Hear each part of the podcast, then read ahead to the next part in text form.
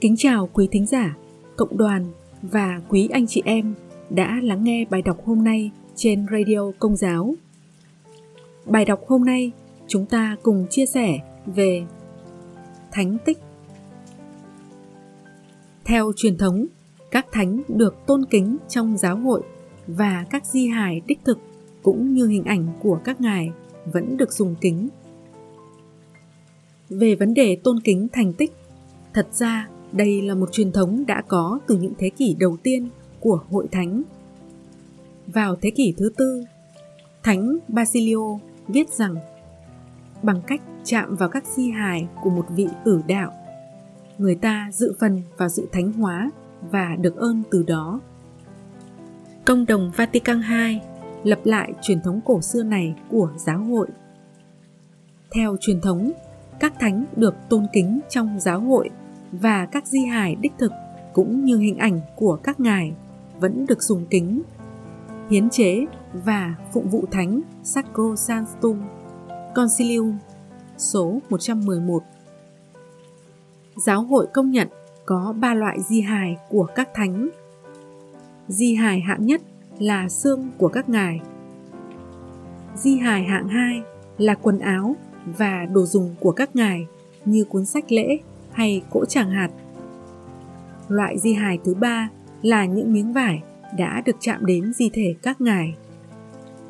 Tại Roma, trong thế kỷ thứ nhất, các ngôi mộ của những vị tử đạo được đào ở dưới lòng đất mà chúng ta hay gọi là hang toại đạo catacombs mặc dầu giáo hội yêu cầu không được rời di hài của các vị tử đạo nhưng vì đến thế kỷ thứ 8 khi quân Lombardy và Saracen xâm lăng Roma và bắt đầu phá hủy các hang tọa đạo thì di thể các vị tử đạo được đưa vào bên trong thành Roma cho an toàn.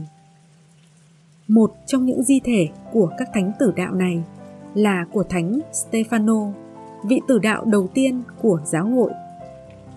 Di hài của thánh nhân sau đó đem lại những phép lạ khi được đưa đến các thành phố ở Âu Châu, Phi Châu và được các tín hữu hết sức sùng mộ.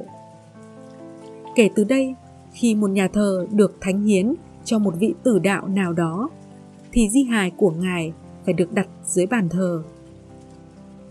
Sau này, giáo hội đặt di hài của cả những thánh hiền tu, không phải tử đạo, dưới các bàn thờ. Tuy nhiên, kể từ năm 1977, giáo hội không còn bắt buộc những nhà thờ mới xây phải đặt di hài của các thánh, mặc dầu vẫn khuyến khích duy trì truyền thống tốt đẹp này. Để biết chắc di hài đó là thật hay giả, tòa thánh giao nhiệm vụ này cho bộ phong thánh.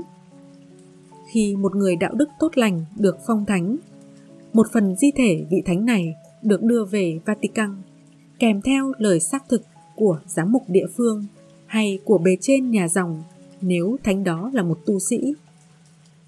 Tại Vatican, hai linh mục thuộc dòng Augustine có bổn phận chuẩn bị những di hài nhỏ này để sùng kính.